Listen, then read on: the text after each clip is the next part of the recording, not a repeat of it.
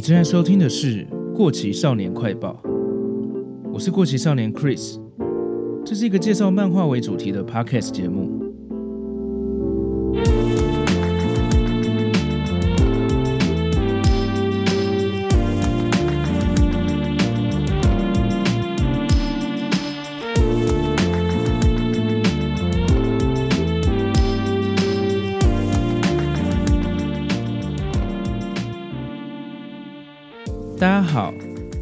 节目想跟大家介绍的是桂正和的《DNA 平方》这部科幻爱情漫画。除此之外，也会聊到当年有些人觉得这个作品有抄袭《七龙珠》超级赛亚人的造型这个事件，以及跟大家分享我之前看到的一篇桂正和和鸟山明的专访。有兴趣的听众朋友不要错过喽！在开始之前，想先跟大家聊聊。前几天我去了信义成品三楼的 Artists in Taiwan 特展，这是日本的一个插画、漫画和小说的创作平台 Pixiv 第一次在日本海外办的展，集结了在这个平台上的八十几位台湾创作者。除了现场展出作品之外，也推出了一本 Artists in Taiwan 的画册，我自己也收了一本，里面除了有他们的作品之外，还附上了个人网站或是 IG 和粉丝团等等的资讯。虽然这八十几位创作者我不是全部都知道，除了有几位非常有名的插画家之外，我还有看到一些蛮知名的台湾独立游戏的美术作品，像 Signal 这个团队的游戏 Opus 地球计划，还有雷亚的 Demo 等等，都在现场看得到。另外，我整本画册翻完，最让我印象深刻的是一位叫 Pixel Jeff 的插画家，他是用像素风格来画一些有台湾元素的插画，我还蛮喜欢的。后来我查了一下，才发现，原来我之前早就有看过一些他的作品，像是 YouTuber 一加一的 Podcast 节目的封面图，就是他设计的。还有去年《Cyberpunk 2077》这个游戏要上市的时候，厂商有跟股癌合作推出的周边 T 恤，也是出自这位 Pixel Jeff 的作品。这种有着浓浓复古风味的像素风格，真的是蛮打中我的。我竟然现在才知道他，所以当然就马上追踪起来。我觉得这本画集蛮像台湾目前活跃的插画或是漫画创作者的名片集哦。如果有插画设计的需求，或是想找插画家合作的话，这本是蛮不错的参考书跟工具书。这个展会展到三月十四号礼拜天，应该刚好跟这集节目上架是同一天。如果是现在听到才有兴趣的听众，可能也来不及到现场看这个展。不过这本画集还是可以买得到，有兴趣的话可以去找来翻翻看。另外想跟大家聊的是。不知道大家有在玩 Clubhouse 吗？我在今年过年前后也加入了这个 App 的行列啊。刚开始的前几个礼拜真的蛮热闹的，每天都有一些有趣的房间跟一些大咖会出没，不管是明星艺人或是各个领域的产业知名人士，都有机会听他们闲聊。像萧敬腾跟李科太太就一起开过好几次聊天的房间哦。也有看到歌手光良会出现在讨论区块链的房间，很神奇吧？好像是因为他学生时代有理工背景的关系吧，所以对这部分的话题蛮有兴趣的。第一次看到他出现，还蛮惊讶的。另外还有炎亚纶跟一些图文插画家，也常常开一些单纯讲干话的房间，也是蛮有趣的。一直到这一个月以来，我觉得好像没有之前那么热闹了。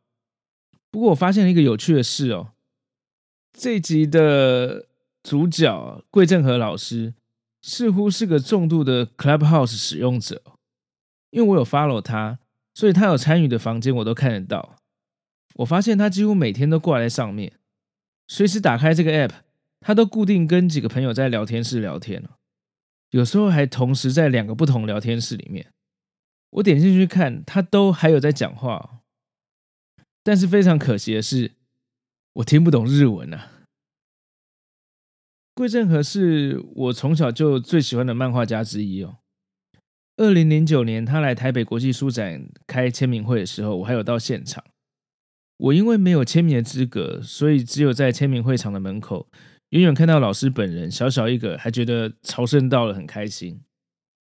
现在透过最新的科技，竟然让我有机会听到他闲话家常，甚至有机会对话，但是我却完全听不懂他在讲什么。这可以说是最新科技版的世界上最遥远的距离了吧？让我稍微有点后悔以前没有把日文学好。好，闲聊的部分就先到这边，那我们就开始介绍今天的漫画吧。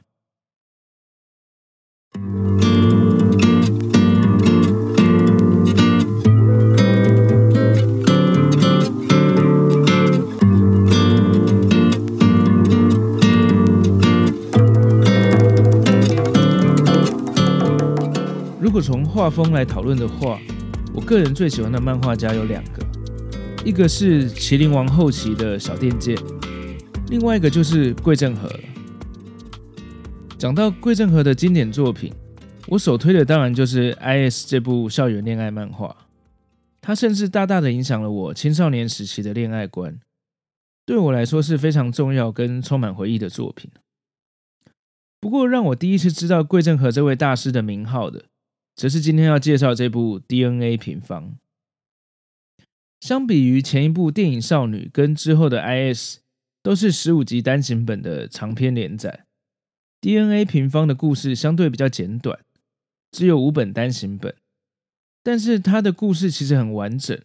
剧情也不拖泥带水，结局我觉得收的很棒。我小学的时候就看完这套漫画了，当时其实也没有很懂这些关于感情的刻画。后来国高中在重温的时候，才渐渐的了解女主角葵华铃，她最后做的决定是用什么样的心情，觉得有点感动，又有点惆怅。我觉得这样关于感情的刻画是很少在少年漫画中看到的。那关于结局的部分，我们后面再来讨论。这边我先稍微简介一下剧情。主角逃生纯太天生有一种对女性过敏的体质。他从出生到现在，只要看到稍微裸露的女生，就会头晕想吐。所以，他十六年来一直无法正常的跟女生说话，更别说交往。而女主角葵华铃是一个来自未来的 DNA 操作者，在未来，因为人口爆炸的关系，造成了很多社会问题，甚至政府定了一条法律是，生了一个以上的小孩的话，就要被处以死刑。而造成这个人口爆炸问题的源头是来自于有一个超级花花公子生下了一百个小孩，而他的小孩们都继承了他花花公子的 DNA，各自也都生下了非常多的小孩。在女主角所处的那个年代，当政府发现这个造成人口爆炸的元凶的时候，这位花花公子已经去世了，所以华林从未来来到现代的任务就是。找到这个原主花花公子，对他注射改造 DNA 的子弹，来解决未来世界的人口问题。而根据华林的资料，这位超级花花公子就是主角逃生纯太。虽然目前的纯太是个完全没办法跟女生交谈的家伙，但是华林认为这只是他的本能还没有觉醒而已。于是他对纯太发射了改造 DNA 的子弹。本来以为任务轻松完成的女主角，却在隔天发现纯太的状态怪怪的，竟然遇到女生不但没有因为过敏而呕吐，反而会变身成闪亮亮的状态对女生调情，甚至还会了一些类似瞬间移动啊、空气炮之类的超能力。难不成超级花花公子的诞生，竟然是来自未来的葵华铃造成的吗？故事的发展就从他要补救自己出错的任务开始展开。接下来我会分别从故事中的四位女性角色的介绍来继续简介一下剧情。首先，呃，刚刚提到来自未来的女主角葵华铃，桃生纯太对华铃一见钟情，而华铃也被闪亮亮状态的纯太所吸引。他以为是因为他自己拿错了子弹。把他以前曾经调配的用来打到打造自己理想对象的 DNA 子弹误射到了纯太身上，所以他自己才会对纯太有心动的感觉。第二女主角，呃，栗本雅美，她是纯太的邻居兼青梅竹马，心里其实喜欢着纯太，反而非常讨厌闪亮亮状态的花花公子纯太。她可以说是故事中唯一一个不被花花公子形态的逃生纯太所迷倒的女生。华林认为，要补救她的任务的方法，就是让纯太和雅美在一起。这样才能抑制花花公子的 DNA。所以故事中，华林虽然对纯太有点心动，但还是努力想要撮合纯太跟雅美交往。第三位女女性角色佐伯伦子，她是纯太班上的正妹女同学，因为男朋友龙二很花心，本来因为基于报复的心态想要愚弄纯太的感情，却被花花公子状态的纯太吸引。决定跟龙二分手，引发出了故事的第一段高潮。个性很自负的龙二无法接受女朋友爱上了别人，又因为意外而被华林的 DNA 子弹打到，获得了超能力。他为了挽回轮子的心，最后和纯太展开一场大战。最后一个要提到的角色是高梨晴美，这边算是紧接在龙二篇之后的篇章。晴美是呃青梅竹马雅美的闺蜜好朋友，她也喜欢上了花花公子形态的纯太。雅美知道晴美喜欢纯太后，为了好朋友隐藏自己对纯太的心意。而晴美也有一个特殊的体质，就是当她紧张的时候会想要放屁。纯太知道之后，因为自己从小也有奇怪的特异体质。基于想要帮忙晴美改善体质的关系，而跟她走得很近。而华玲呢，则是想要想尽办法，想要阻止晴美和纯太有所发展。她觉得这样会触发花花公子的 DNA 变得更强盛。附带一提哦，晴美篇有蛮多养眼的画面来服务男性读者，这也是桂正和老师的强项，大家应该都知道。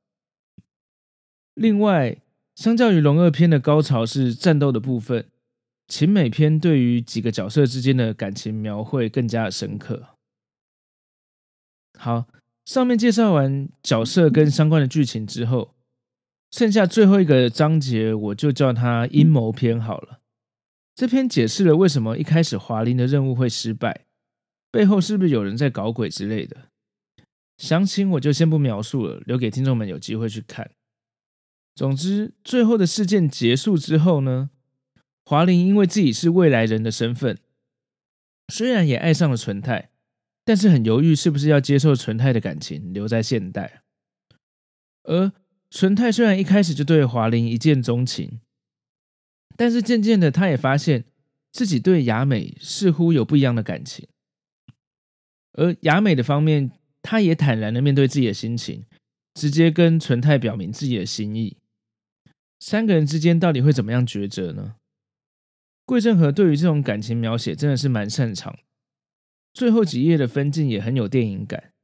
用镜头语言表现出了角色做抉择的煎熬，真的是很好看也很有气氛。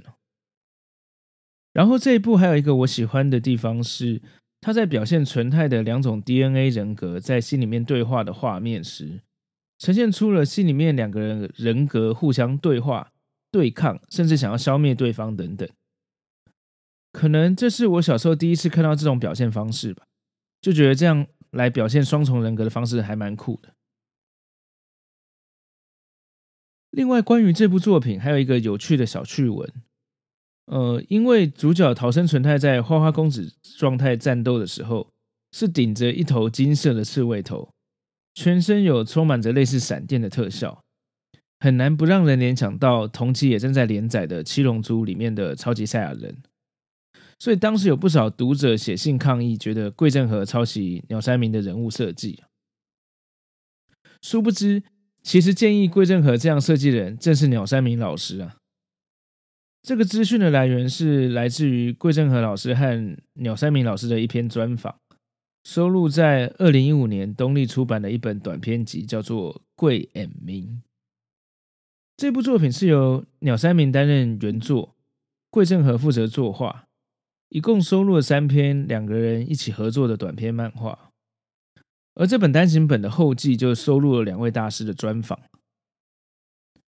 看了才知道，原来他们两个人私下的交情非常好。我这边稍微分享一下这个访问中一些有趣的地方。鸟山明说道：“要跟别人合作的话，除了桂正和老弟之外，完全没有第二人选了。因为我自己的年资已经相当大了，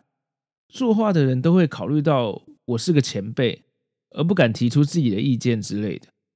那这样就失去了合作的意义了。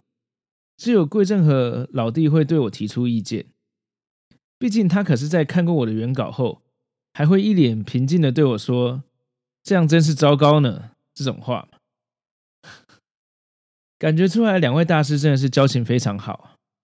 原来他们已经认识了三十年以上了。专访中还提到，当初他们第一次碰面的时候，桂正和还是一位新人哦，还没有正式出道，而鸟山明当时则因为《怪博士与机器娃娃》已经非常受欢迎了。他已经是一个蛮有人气的知名漫画家了。当年桂正和因为短篇漫画《转校生》入围了手塚赏，在颁奖典礼上，两个人第一次见面了。后来可能呃两个人一见如故，他们还会常常通电话聊天，一通电话聊个两三小时是基本款。根据鸟山明的说法，他基本上是很讨厌讲电话的。可是不知道为什么，唯独跟桂正和还有他老婆讲电话的时候，总是可以聊很久。而且这样的电话交流，从早期两个人连在《七龙珠》跟电影少女时期，一直到桂正和连载《Z-Man 超魔人》的时候，都还有持续。好，接下来就跟这集的 DNA 比较有关了。在《Z-Man 超魔人》开始连载之前。他们也在电话中讨论人物设定啊、角色背景等等。鸟山明说：“我想了很多不同的不错的点子，居然都被这小子给驳回了。”桂正和回说：“可是我也曾经因为听了你的建议而吃了苦头啊！我在连载 DNA 的时候，你建议说就让主角变身吧，设定成金色头发怎么样？原本想说这样太像七龙珠了，不太好。”结果最后听信了鸟山明大师的一句：“这可难说喽。”就照着建议画了。结果被一大群七龙珠粉丝抗议，还寄信来说：“少在那边抄袭了啊！”可是明明是鸟山明叫我画成这样的，真的是非常有趣的幕后秘辛哦。另外，嗯，这篇专访还有聊到关于两位老师对于作品的呈现方式有不同的见解。鸟山明提到说：“贵老弟应该是超级喜欢让读者感动的吧？可以的话，我倒是不想要这么戏剧化。我喜欢故事中发生的一些无聊琐事，不太喜欢加入那些沉重的要素。”听到这边，再回想一下《七龙珠》里面悟空还是小孩的时期，还有《怪博士与机器娃娃》等作品哦，真的是充满很多无关紧要但又很好笑的无聊琐事。那桂正和则是回应到说：“嗯，你虽然把我说的好像很喜欢故意很戏剧化，但我只是在抗议你总是把我感动的点子踹掉啊。像这部短篇集的第一篇故事的结尾，原本的点子里面绿洲出现的场景明明就超感人的，结果鸟山哥画出来的分镜稿却只有小小一格，让我的期待都落空了。真搞不懂为什么这个人要故意淡化感动啊！”他当时真的很想要把那个场景很轻巧的带过，哎，但我无论如何都想要画成跨页的大图啊。最后是鸟山明妥协了，使用了桂正和提议的分镜稿。鸟山明说，完成之后一看，桂老弟的分镜稿还真是不错呢。我认为啊，就是要像这样让意见互相冲突，一起合作才有意义嘛。以上就是这篇专访中两位大师对创作想法的碰撞过程，是不是还蛮精彩？有机会的话，可以去找看这本《贵 and 明》短篇集来看看，也是非常值得一看。那看到他们两个讨论到关于制造感动场面这件事，我也才发现，桂正和会成为我最喜欢的漫画家的原因，除了他的画风非常精致之外，我觉得他也非常会说故事，很会利用一些无声的画面跟分镜来营造让人感动的点，像今天介绍这部 DNA 的结局，以及非常经典的 IS 里面的告白场面。还有《Z-Man 超模人》里面主角阿仁被警察大叔鼓励的场景，都让我印象非常深刻，完完全全被感动到了。所以我非常期待桂正和继续创作新的作品。我的消息没有很灵通，目前我只知道他也常在做一些动画或游戏的人设，像是 Switch 上的《异界锁链》，我还蛮有兴趣，有机会会再找来玩一下。OK，我们回到这集的主题 DNA 平方啊，这部作品也有出动画，我很久之前看过一次，他稍微修改了一下各个篇章的顺序，好像是先演秦美篇的段落，再接龙二篇吧。大概是因为龙二篇比较多战斗场面，比较有完结前的高潮感吧。但是因为这也是很久之前的动画，印象中画面比较古老。毕竟是一九九四年左右的动画作品，真的有兴趣的话，可以再找来看看。最后，如果有没看过的听众对这部 DNA 平方有兴趣的话，东立在去年有出这套作品的爱藏版，这一版重新编辑成只有三集，还有附书盒，可以考虑一下要不要入手。我自己也还在犹豫中哦，因为当年的五本单行本我都还好好的收藏着。但因为已经是将近二十年前的书了，书上也是有点岁月的泛黄痕迹，实在是很犹豫要不要再买这一个版本来收藏。好，今天的节目就差不多到这边结束。如果你喜欢的话，非常欢迎在你收听的平台上订阅这个节目，以及给我一个好评。也非常欢迎追踪我的 IG 跟 FB 粉丝团。这里是过期少年快报，我们下次见喽，拜拜。